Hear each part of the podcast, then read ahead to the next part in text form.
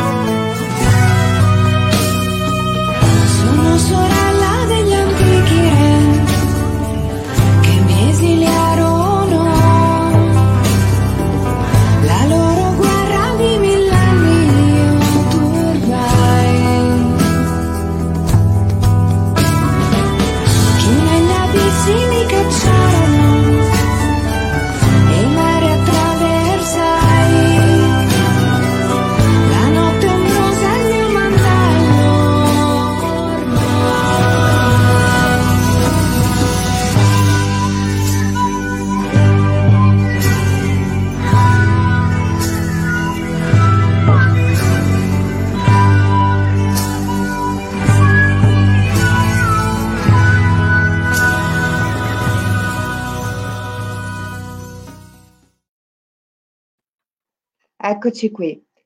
Allora Marco, io intanto ti ringrazio per avermi inviato in anteprima la, la rivista, è veramente un numero per me favoloso, ma perché sogno, incubo e altrove sono temi che secondo me toccano da vicino le corde più nascoste dell'immaginazione e anche della fantasia, che sono doti che oggi come oggi sicuramente dobbiamo coltivare, scoprire e riscoprire. Una cosa che ho particolarmente apprezzato di questo numero di Axis Mundi, se ti devo dire la verità, è il fatto che, come sempre del resto, eh, riesce a mantenere un livello elevatissimo dal punto di vista culturale, non disdegna le incursioni simboliche e all'interno delle tradizioni, però si distacca fortemente anche, se mi permetti, da un certo tradizionalismo, nel senso che non si porta bandiera di alcuna parrocchia in particolare, ma si esplora e si esplora da un punto di vista molto puntuale, mh, bibliograficamente parlando. Allora stavo scorrendo l'indice che poi magari tu ci presenterai meglio, ma stiamo parlando di articoli, eh, il tuo in apertura sul sacro potere dell'immaginazione da Blake a Yates, eh, poi affrontiamo Coleridge, Maupassant, Lorraine, Lovecraft, il sogno di Vishnu e la Maya, la caverna platonica e la Maya delle Upanishad, i sognatori del Dreamtime,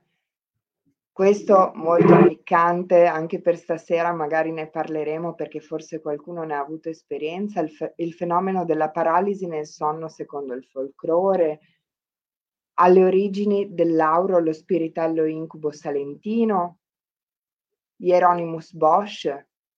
Aslepio, usi rituali e medicinali del papavero e il raggio verde e varie biografie e illustrazioni. Quindi un numero veramente ricchissimo, complimenti. Grazie. Una rivista di più di 100 pagine, quindi non stiamo più parlando di una rivista, stiamo parlando di un collettivo di studi, mi pare di capire. Sì, praticamente sì, 108 pagine, numero non a caso come anche gli altri precedenti albi, anzi che ne approfitto per mostrare al pubblico, nel caso non li conoscesse già, il primo albo è questo, dedicato al folk horror, quindi da un punto di vista letterario e cinematografico, albo esaurito ormai da tempo, quindi molto difficile da trovare forse in qualche libreria. Il secondo, che invece è più a tema tradizionalista e storia delle religioni, che è il seguente, uscito l'anno scorso, dedicato alle feste di fine anno e alla fine del ciclo cosmico, e eh, quest'ultimo invece che presentiamo stasera, che è appunto Oniricon, il sogno, l'incubo, l'altrove, eh, di cui ho aperto le prevendite a solstizio invernale. Ho appena ricevuto questa coppia campione, quindi eh, giusto in questi giorni m- mi fa piacere anche mostrarvela dal vivo e rassicuro tutti quelli che hanno preso la prevendita che nel giro di un paio di settimane, tre settimane mi arriverà il lotto completo e quindi tutti gli ordini acquistati in prevendita verranno effettuati il prima possibile. Ecco. Come avrete visto anche a livello grafico di copertina, di formato, eh, mantengo sempre la stessa veste grafica. Eh, gli albi sono a colori con carta patinata, quindi insomma è un progetto abbastanza ricercato, ecco, diciamo, non eh, una rivista da edicola, ma appunto io la chiamo albo anche per questo motivo, copertina ca- cartonata e via dicendo. E come già mh, hai sottolineato tu, eh, in questo albo, anche nei precedenti, però forse ancora di più in questo, si fondono quelle due venature che hanno caratterizzato Axis Mundi fin dagli albori, fin da, appunto dalla nascita del sito e alla fondazione poi della casa editrice, cioè da una parte il filone eh, storico-religioso di studi tradizionali, eh, compreso anche ovviamente lo studio della mitologia, del folklore, e dall'altra parte invece tutto quello che ha a che fare con l'immaginario, con eh, l'immaginario e l'immaginale anche, piccola differenza però termini che vanno a braccetto, quindi per tutto quello che riguarda la letteratura, la cinematografia, eh, anche da questo punto di vista però sempre ispirati a qualche esperienza che ha a che fare sempre con il mondo del sacro, della storia delle religioni, del folklore e via dicendo. E se appunto il primo albo, quello folk horror, era più incentrato su questi temi, mentre il secondo sull'ambito degli studi tradizionali, in questo terzo albo, come già hai anticipato giustamente tu, troviamo mh, metà degli articoli che afferiscono più eh, al mondo tradizionale, religioso, come appunto quelli sugli Upanishad, sugli aborigeni, il Dreamtime australiano, su Asclepio eh, e via dicendo, e poi c'è una larghissima parte sull'immaginale che afferisce appunto sia a scrittori come Lovecraft, Maupassant, eh, Jean Lorrain, eh, ma anche a pittori come Bosch e, e quindi vediamo che eh, poi chi, chi, leggerà l'album e anche chi seguirà la, la, diretta stasera comunque comprenderà come queste due anime di Axis Mundi sono come sempre strettamente interconnesse. Non c'è una vera linea che divide questi due tipi di discipline in modo netto. Perfettamente d'accordo perché l'arte e l'immaginario dovrebbero andare sempre a braccetto con il simbolismo. Questo purtroppo non sempre succede quindi la menzione d'onore era sostanzialmente per questo. Ma veniamo al tuo editoriale come prima cosa. Sogno di un'ombra è l'uomo. Mm, questa... In un celeberrimo mm. verso, a sottolineare la condizione esistenziale umbratile dell'essere umano. Ciononostante, l'esperienza onirica fu da sempre per l'uomo antico, così come per quello moderno, viatico per meraviglie oltre che per orrori, come ben dimostra la storia metaletteraria e sacrale e religiosa delle società umane e dei suoi singoli maggiormente illuminati esponenti. E poi qui passi a descrivere un attimino gli articoli che sono all'interno della rivista. Questa concezione però dell'altrove come luogo di sogni e anche di orrori,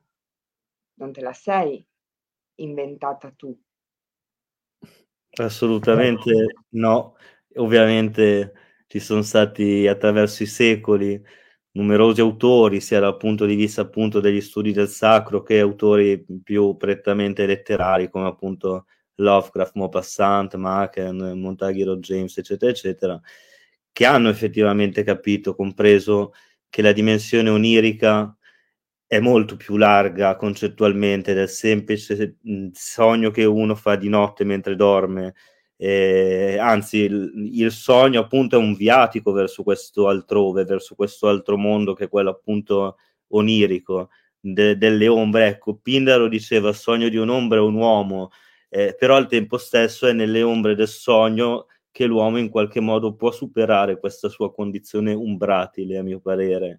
Eh, questo è per esempio, le, mh, mm, si può citare ovviamente il caso di Lovecraft, per cui fin da bambino ebbe questi sogni incredibili eh, in cui appunto sognava come dei viaggi astrali di essere trasportato in mondi alieni, eh, in eh, mondi antichi, ancestrali e tutto questo poi è andato appunto a formare la sua opera eh, in maniera molto netta e lui se ne è reso conto forse neanche tanto in maniera conscia perché ha iniziato a scrivere racconti di questo genere non da giovanissimo, già verso il 1925, insomma, quindi a più di 30 anni, e, oppure anche lo stesso eh, Maupassant che viene trattato in questo albo in un bellissimo articolo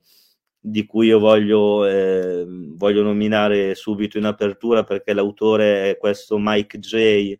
che magari qualcuno di voi conoscerà perché è noto, è uno dei massimi studiosi anglofoni di studi sulla psichedelia e su tutto quello che ha a che fare sulla psichedelia, anche qui in, in senso ampio. E eh, questo articolo è stato originalmente pubblicato sul The Public Domain Review, che è considerato eh, unanimamente anche da giornali insomma come New York Times e giornali del genere come la rivista culturale migliore del mondo e quindi è online tra l'altro, public, public domain, domain review, potete ovviamente andare a cercarla e mi ha fatto doppiamente piacere uno che eh, l'autore e il curatore della public domain review mi hanno dato il permesso di pubblicare eh, questo articolo in italiano ovviamente che era inedito e hanno anche poi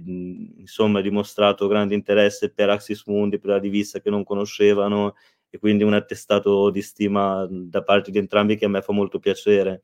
Mike J in questo articolo eh, si, si, si, fonda, studia eh, quel movimento che eh, avvenne in Francia, nella Francia dell'Ottocento, soprattutto a Parigi, della fin de siècle, eh, in cui a partire prima da Gautier, Baudelaire, Verlaine, per arrivare poi a Rimbaud e poi appunto a Maupassant e Jean Lorraine, eh, questi simbolisti, questi decadentisti eh, utilizzarono determinate sostanze eh, psicotrope, nel caso dell'articolo si parla soprattutto dell'etere o cloroformio, per appunto eh, visitare, diciamo così, in spirito determinati mondi e che poi hanno utilizzato nella loro letteratura, nella loro poesia, eh, il che non è dissimile da quello che fece precedentemente Théophile Gautier o Baudelaire o Thomas de Quincey con l'oppio, con l'ashish. Il discorso è anche qui che queste sostanze non vanno prese nell'esperienza singola, ma appunto come viatici verso questo altrove, questo altrove onirico, che però appunto è molto più ampio del sogno comunemente inteso. Ed eccoci al nocciolo della questione, perché poi il nocciolo della questione di questo numero sono gli stati alterati di coscienza nelle loro varie declinazioni. Perché poi al di là del sogno, l'incubo e l'altrove, quello che li lega insieme è quello di essere appunto stati alterati di coscienza, che all'interno dei vari articoli vengono analizzati sotto più sfaccettature ma qui abbiamo proprio l'incontro dell'uomo con una dimensione altra, incontro che può essere eh, onirico e piacevole, può essere inquietante, per esempio come nel caso dei racconti di, di Lovecraft, può essere traumatico come nel caso eh, che, che, credo molti avranno sperimentato delle paralisi del sonno, che sono eh, cose che possono capitare anche per sbaglio e anche comunemente. Quindi tutto un insieme di esperienze che sono in un certo senso non classificabili. non classificabili, ma all'interno di questo numero voi cercate in un certo senso di metterle insieme e di creare una sorta di mappa dell'altrove, se vuoi. Vuoi parlarci quindi un pochino eh, degli articoli che si susseguono all'interno della rivista secondo questo eh, schemino, quindi onirico, inquietante e reale? Certamente, hai fatto un'ottima definizione a mio parere eh, io inizierei allora questo discorso riprendendo quanto già detto, parlando eh, della metaletteratura appunto francese di fine Ottocento e di Lovecraft, perché c'è un altro grande autore, eh, anzi, vabbè, poi c'è anche Blake e Yates, però magari lo diremo dopo. C'è un altro grande autore, un poeta, Coleridge, Samuel Taylor Coleridge, che conosceranno moltissimi, che ebbe tramite un'esperienza onirica ebbe questa esperienza onirica eh, che è considerata eh, da tutti gli studiosi della storia della letteratura inglese come qualcosa di abnorme, sconcertante. In due parole, cosa, succe- co- cosa successe a Coleridge? Lui praticamente ebbe in sogno la visione di un poema, il Kubla Khan, che lui appunto si affrettò a scrivere al risveglio, avendo ben presente tutte le parole, le atmosfere, le rime, se l'era proprio sognato in maniera pedissequa. Il problema è che mentre lo stava poi mettendo sulla carta, gli suonò alla porta di casa questo misterioso visitatore proveniente da Porlock, questo riferisce la storia, e eh, con una scusa lo tenne occupato sulla porta giusto il tempo che poi quando ritornò indietro al suo eh, alla, alla, sua scrivania non ricordò più nulla di quello che stava scrivendo, di quello che aveva vissuto nel sogno. Questo eh, è un fatto sconcertante per molti perché è come se Coleridge in quel momento, tramite l'esperienza onirica, avesse davvero visto oltre qualcosa di veramente meraviglioso, veramente eh, sconcertante, appunto, però è come se, que- se fosse arrivato questo agente un po' misterioso, un po' alla Man in Black, se vogliamo fare no? un paragone eh, contemporaneo, che in qualche modo l'ha trattenuto da scrivere le rivelazioni che lui aveva vissuto in questo sogno. Questo Kubla Khan mm, parlava appunto di questo mitico regno eh, nell'Asia, nella Mongolia, e le descrizioni che, che ne diede mm, nella parte giustamente che ci è arrivata, che non, che non ci è arrivata integrale per questo motivo, eh, lo rendevano sicuramente il suo capolavoro alla pari della ballata del vecchio marinaio, che è un altro grandissimo capolavoro di, di questo scrittore. Però appunto come alcuni autori come Coleridge eh, hanno trovato la meraviglia tramite l'esperienza onirica, eh, di contro Lovecraft ha trovato sì la meraviglia anche lui in certi casi, ma questa meraviglia era sovrastata da un orrore cosmico indicibile eh, alcune esperienze che Lovecraft ebbe fin da bambino, se non ricordo male si parla eh, di un periodo di tempo che andava dai 5 ai 12 anni, tutte le notti lui veniva rapito da questi demoni eh, del sonno che lui chiamava night, night Gaunters, tradotto in italiano come magri notturni, e queste descrizioni di rapimenti eh, incubici, demoniaci, poi le ritroviamo in maniera molto pedissequa appunto nell'articolo sulle paralisi del sonno secondo il folklore di tutto il globo terracqueo e poi in maniera più eh, generale nell'articolo di Gianfranco Mede sul Lauro Salentino che è uno di questi spiritelli incubi ben conosciuti dalla tradizione nostrana. Quindi il discorso è che eh, in queste esperienze ci sono sempre degli agenti eh, sovrannaturali, se così li vogliamo chiamare, eh, che vengono denominati di volta in volta incubi, succubi, eh, a volte sono delle guide per il mondo del sogno, quindi guide benevole, altre volte invece sono come dei demoni torturatori, come nel caso di Lovecraft, ma il discorso appunto è che eh, tra il nostro mondo della veglia e il mondo onirico o immaginale vi è questa soglia che viene superata solo con l'aiuto di determinati eh, agenti, appunto, aiutanti o di, eh, di, oppure al contrario, appunto, demoni torturatori. Eh, la tradizione aust- aborigene australiana di cui tratta Antonio Bonifacio nel suo magnifico articolo sui sognatori del Dreamtime cerca di mettere ordine in queste, eh, su questa soglia appunto tra il nostro mondo e il mondo onirico che la tradizione australiana non a caso denomina il dream time, il tempo del sogno, quindi non è solo uno spazio, ma è anche un tempo a sé stante, è un tempo senza tempo. Adesso mo- mostro anche qualche immagine dell'albo, eh, appunto questa è eh, la prima pagina dei sognatori del Dream Time di Bonifacio e poi per tutto l'articolo vengono riportate eh, queste visioni pittoriche di, di autori aborigeni australiani eh, che mostrano la eh, frattalità, se vogliamo, di questo, di questo mondo altro, di questo dream time,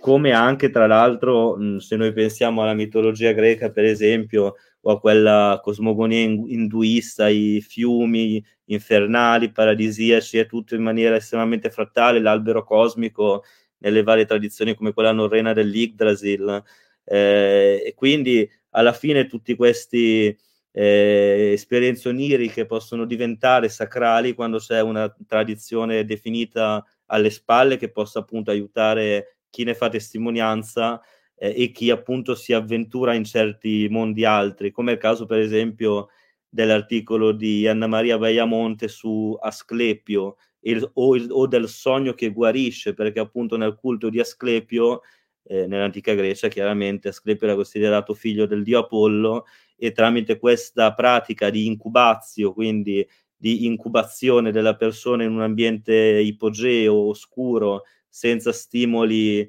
eh, uditivi, sensoriali di nessun genere, l'accesso al sogno era in qualche modo guidato dal sacerdote per poter raggiungere quell'altro mondo e avere delle visioni di entità divine, insomma, o semidivine, che avrebbero consigliato a chi ne faceva testimonianza come guarire da una determinata malattia oppure come risolvere una mh, determinata questione che pesava appunto su questa persona. E quindi anche qui eh, è come se il mondo che sta al di là, l'altrove onirico, non sia semplicemente un'esperienza inconscia causata da traumi eh, di tipo freudiano, ecco, ma anzi sarebbe un alveo, un, un altro mondo, un altro tempo a cui il singolo essere umano può accedere e fare esperienze più o meno meravigliose, orrorifiche, però anche a seconda eh, del proprio temperamento, della propria attitudine verso questa alterità.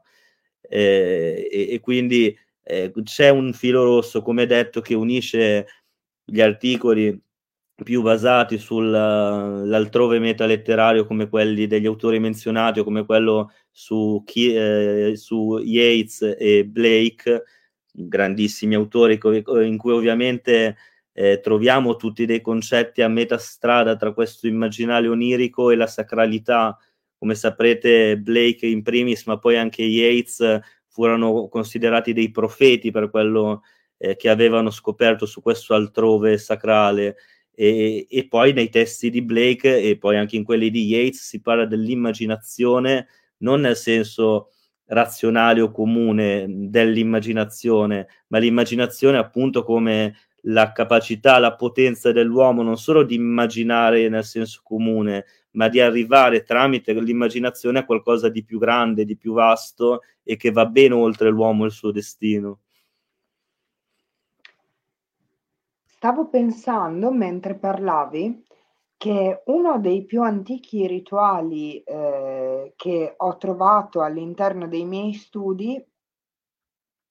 che come sai si rivolgono principalmente ultimamente al vicino Oriente antico, è eh, un rito che pare risalire all'epoca sumerica di incubazione, che è contenuto all'interno di un poema che si chiama Enmercare il Signore di Aratta, all'interno del quale eh, questi due re si sfidano a indovinelli e ad un certo punto uno chiede all'altro una prova di vaticinio. E confermato poi da fonti e tavolette successive, questo re del regno di Aratta si reca all'interno del tempio di Giuno, si distende e inizia a vaticinare. Altri poi eh, rituali sono più specifici, ma ci sono anche rituali eh, di guarigione tramite il sogno, quindi l'incubazione che preludia alla guarigione, per esempio il re Lugalbanda all'interno di una caverna evoca gli dei, si stende su questo giaciglio con un telo di lino bianco a digiuno e evoca la guarigione degli dei, mentre in altri casi sono proprio gli dei che vanno in sogno agli esseri umani quando devono comunicargli qualcosa. Quindi, per esempio, le misure per costruire un tempio. Quindi è come se l'altrove, questo regno di mezzo che eh, sta a metà strada fra l'orrorifico e l'onirico nel senso più elevato, questa zona di confine ambivalente, sia diventato una sorta di terra di scambio fra l'uomo quale essere visibile e materiale e abitanti del mondo invisibile, se così vogliamo dire, che si tratti di divinità, di spiritelli o di incubi. E eh, c'era una citazione che mi è piaciuta molto, mi pare all'interno dell'articolo su Lovecraft, sì, in una lettera del 1927 Lovecraft così si confessava, salto proprio alla fine della citazione.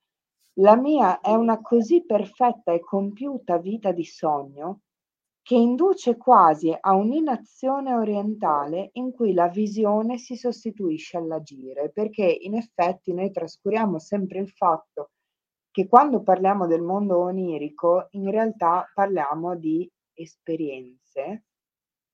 che sono onnicomprensive, che è vero che non si situano nella realtà ordinaria, ma sono onnipervasive mentre noi le sperimentiamo. E questo aspetto è molto ben messo in luce all'interno del numero di questa rivista perché tutti hanno fatto riferimento a eh, esperienze sensoriali, esperienze dell'altrove che sono vissute poi in prima persona,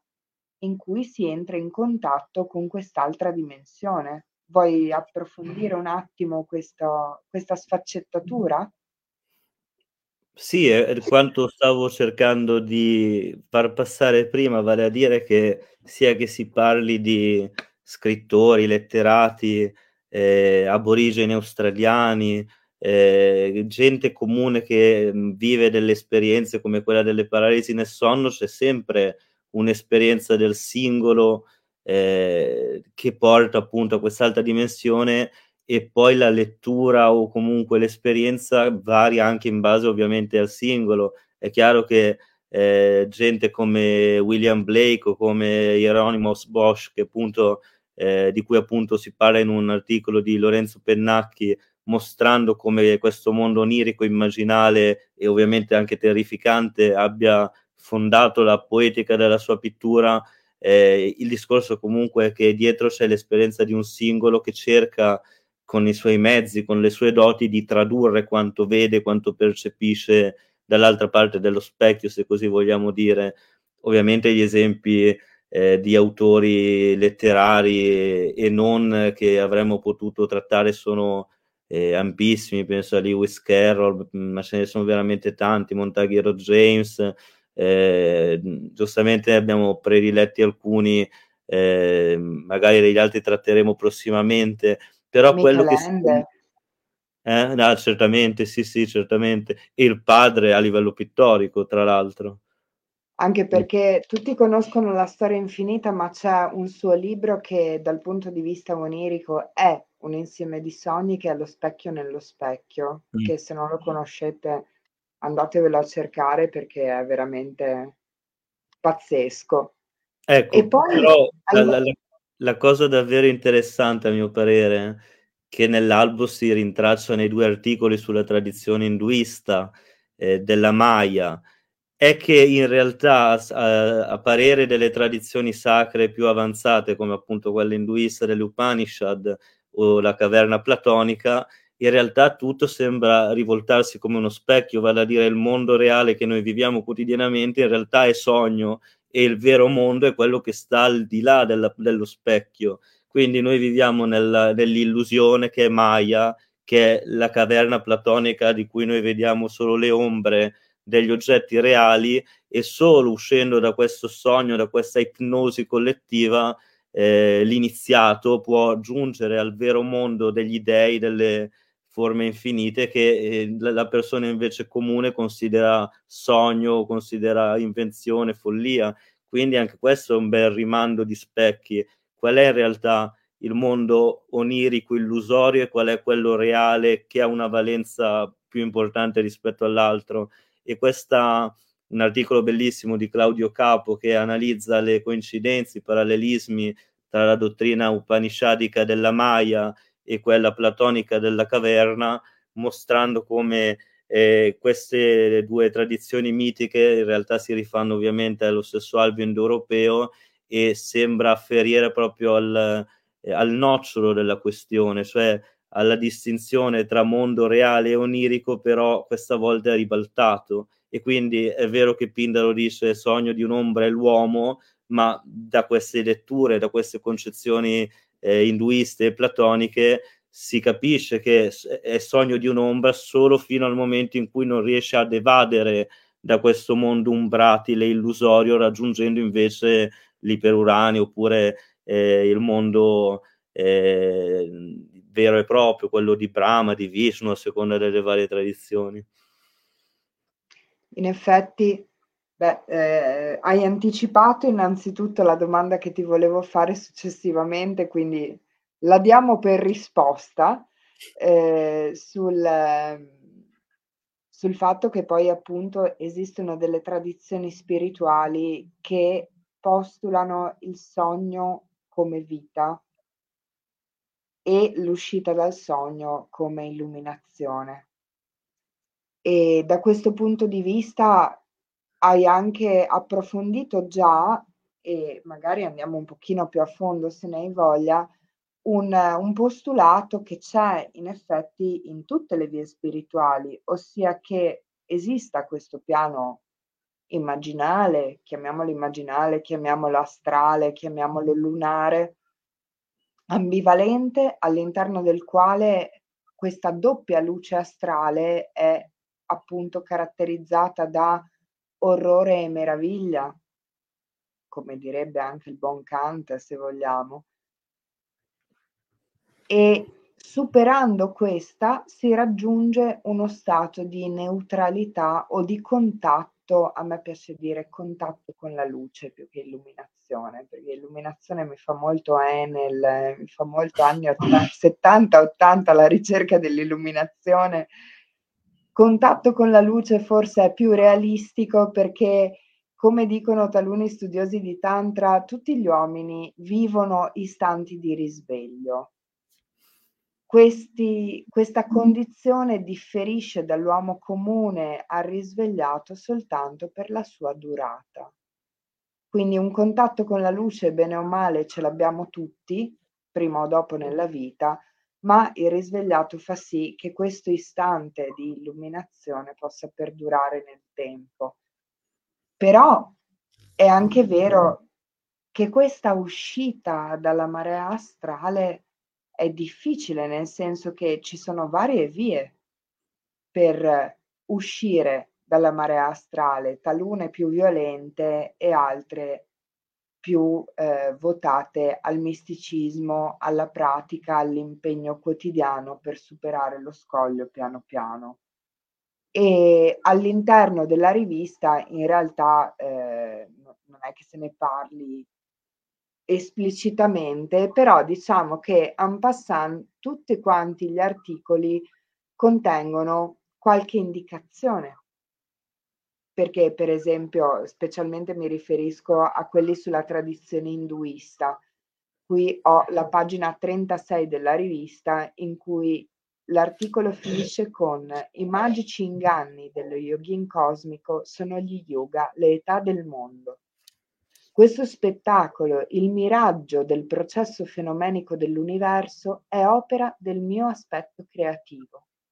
Allo stesso tempo, però, sono il gorgo, il vortice distruttivo che risucchia tutto quello che è stato manifestato e pone fine alla processione degli yuga. Io pongo fine a tutto ciò che esiste il mio nome è morte dell'universo.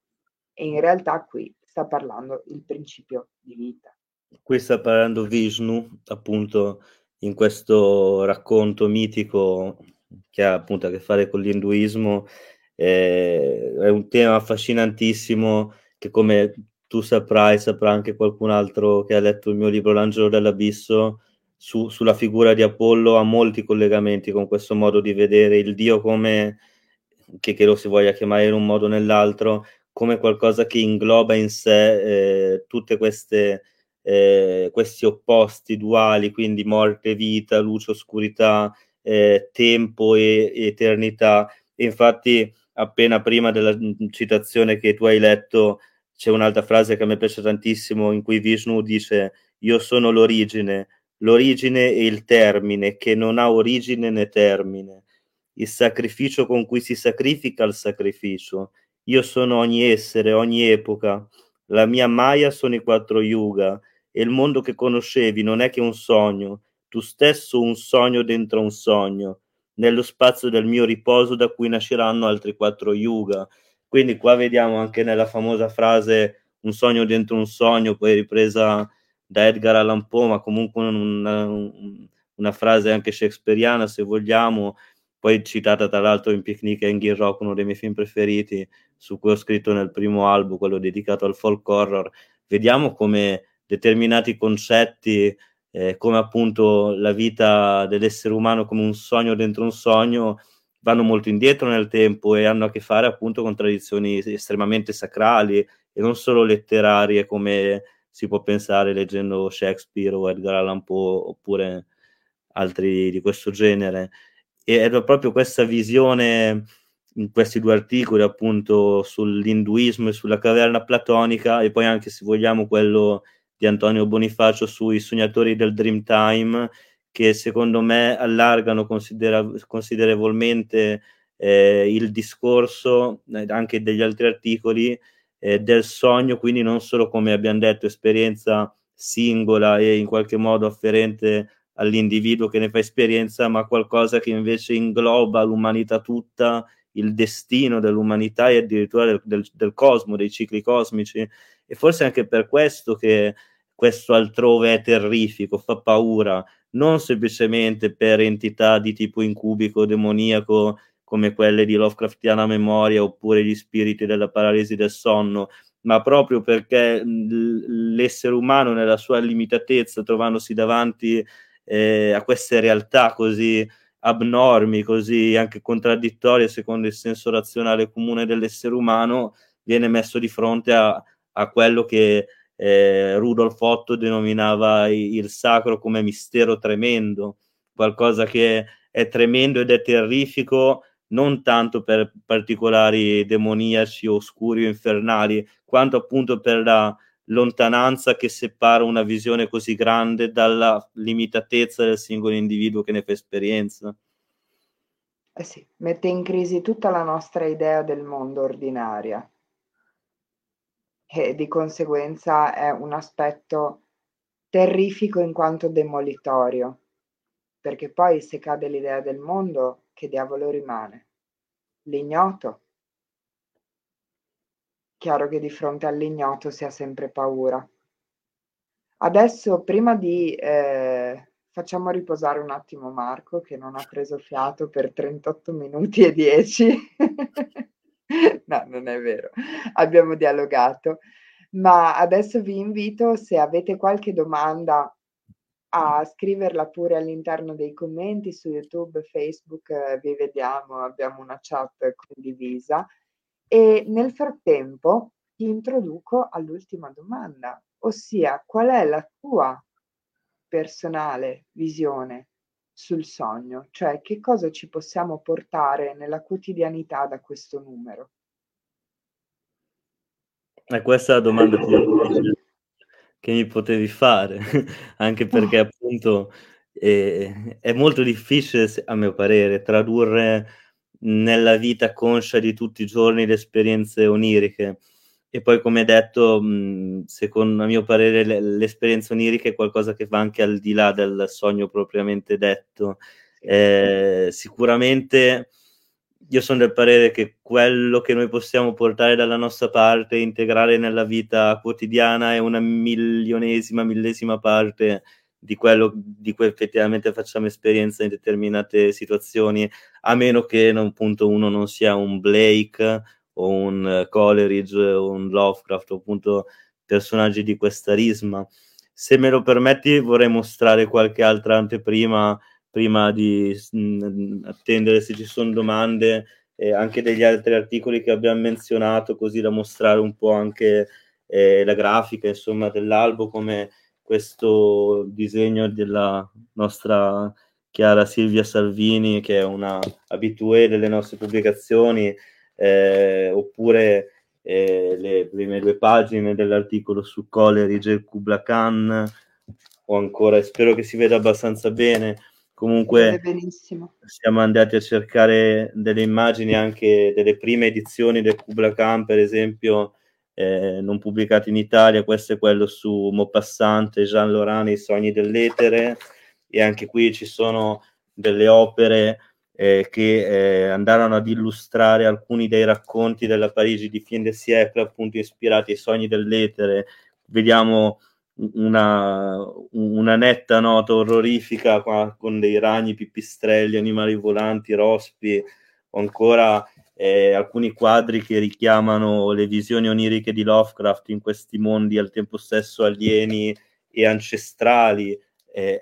Eschker ovviamente ci sta benissimo con queste descrizioni Lovecraftiane, oppure abbiamo parlato di Vishnu e del sogno, il sogno di Vishnu e la Maya e della caverna platonica. E ovviamente c'è sempre anche una eh, ricerca iconografica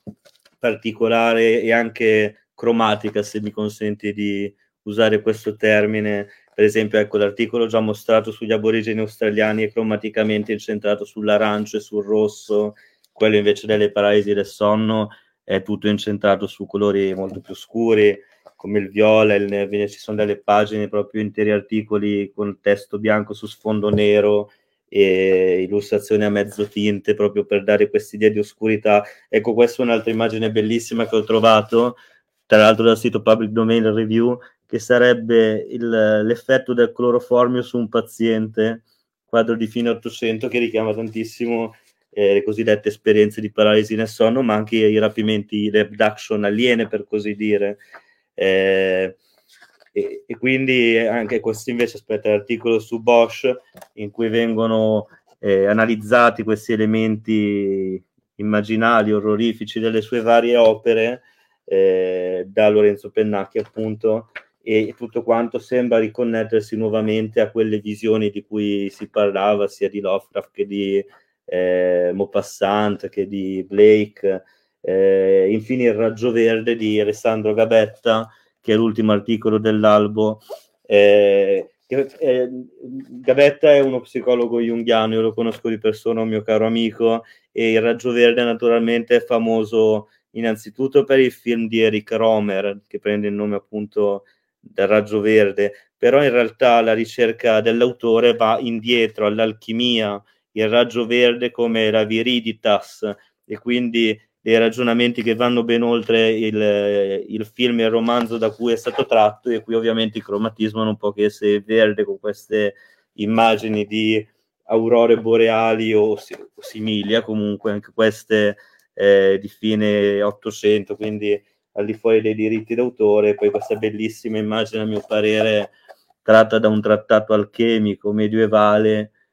spero che si veda bene, in cui eh, la viriditas, il raggio verde, eh, sa significare qualcosa di ben più eh, che mh, un mero raggio verde che c'è nel cielo come nel film di Eric Romer. Quindi anche qui c'è una ricerca, come ho provato a fare anche nei precedenti albi e sul sito tento di fare tuttora, tra i vari piani di lettura appunto collegati da dei ponti simbolici e oltre che simbolici proprio anche visivi, visuali, per mettere al lettore, a chi usufruisce di questi scritti, di poter tracciare anche dei collegamenti parallelismi che non siano esplicitamente messi nero su bianco, ma che possono poi nascere nella mente del, dello stesso lettore, appunto prendendo visione di questi contenuti.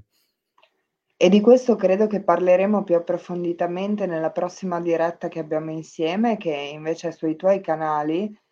perché eh, presenterò da, da, Marco il mio ultimo libro che è I misteri di Inan e eh, all'interno di questo studio che si rivolge in particolare al vicino Oriente Antico, uno dei primi capitoli tratta proprio eh, del passaggio del cervello umano, perché poi in soldoni è questo, da eh, un, un, settaggio immaginifico dell'epoca eh, precedente la storia, quindi quando ragionavamo per pittogrammi, ok, all'urbanizzazione che poi ci porta diritti diritti all'interno del mondo amministrativo e della scrittura in cui iniziamo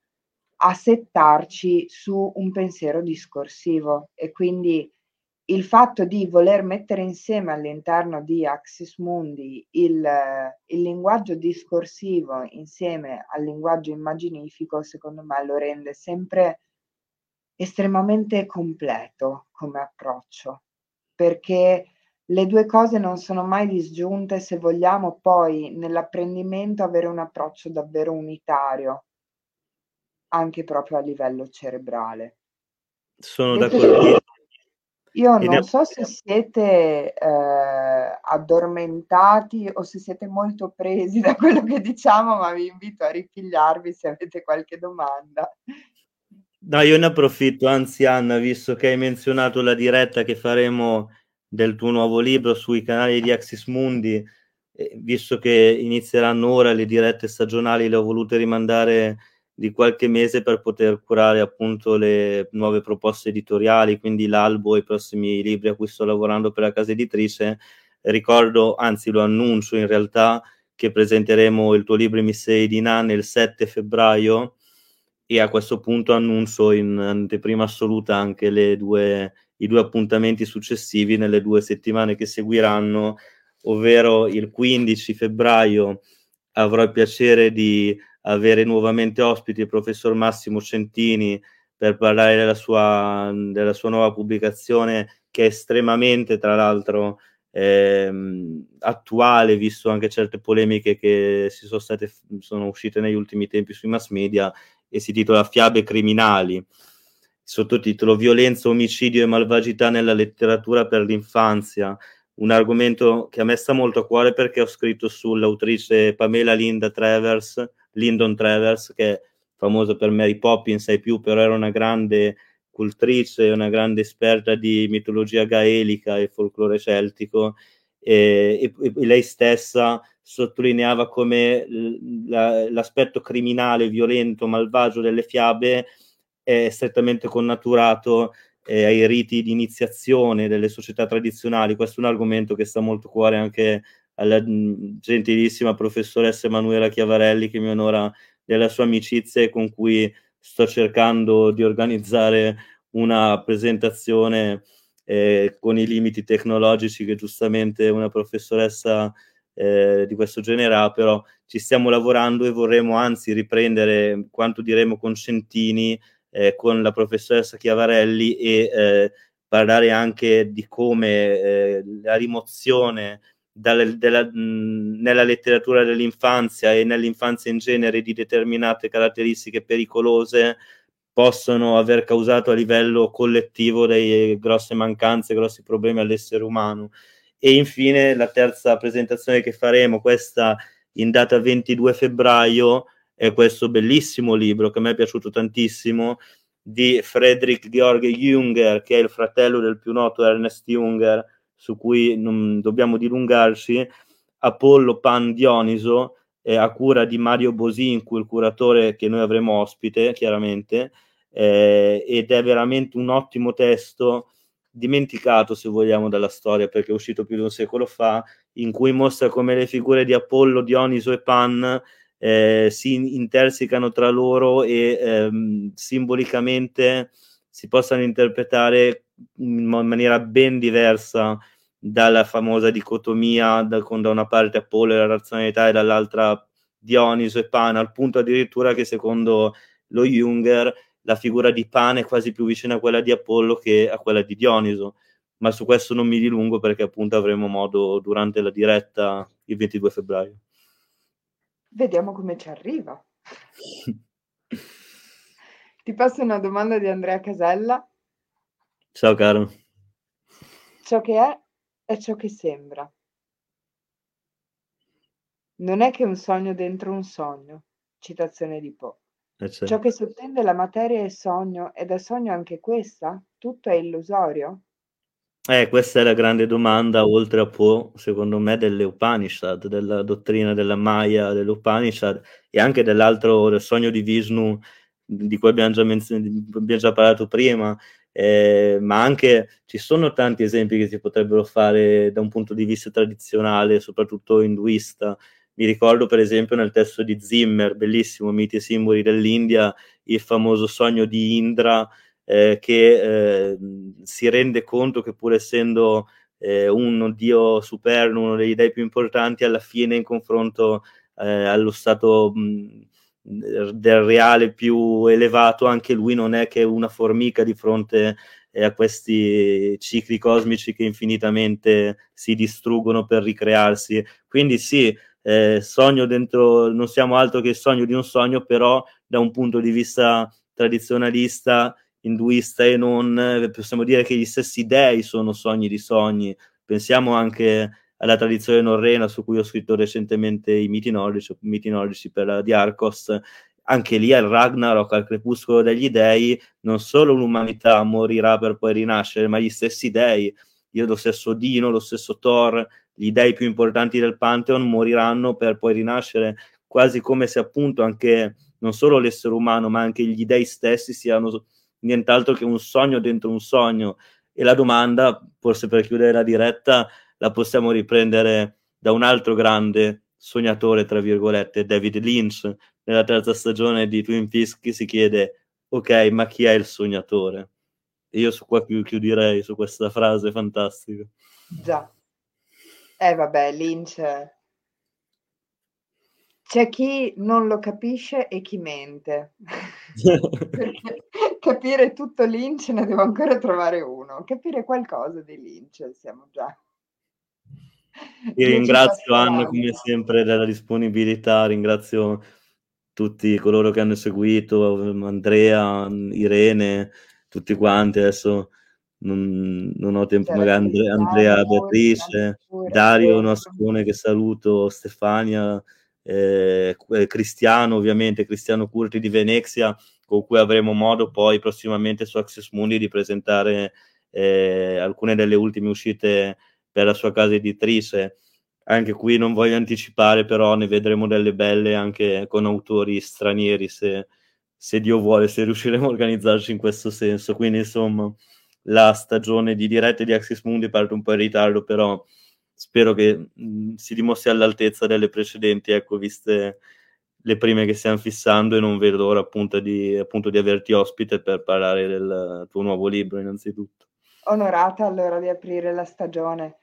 Quindi ci vediamo il 7 febbraio sui canali di Axis Mundi e invece su Apocalisse in Salotto ci vediamo fra due settimane. A questo punto vi lascio correre davanti alla televisione che avrete perso i titoli di testa e anche i primi 20 minuti di film, credo. A che ora iniziano i film adesso? Non me lo ricordo più. Alle 9, sì. Ah, davvero? Come Ormai sai, sono ah, finiti. Passo indietro abbiamo fatto. Grazie a tutti per essere stati con noi, grazie anche a chi ci ha seguito in differita, grazie Marco ovviamente perché è stata una diretta veramente coinvolgente e adesso rimanete connessi per questi 30 secondi perché vi dovete godere la sigla di chiusura. Arriva il meteorite.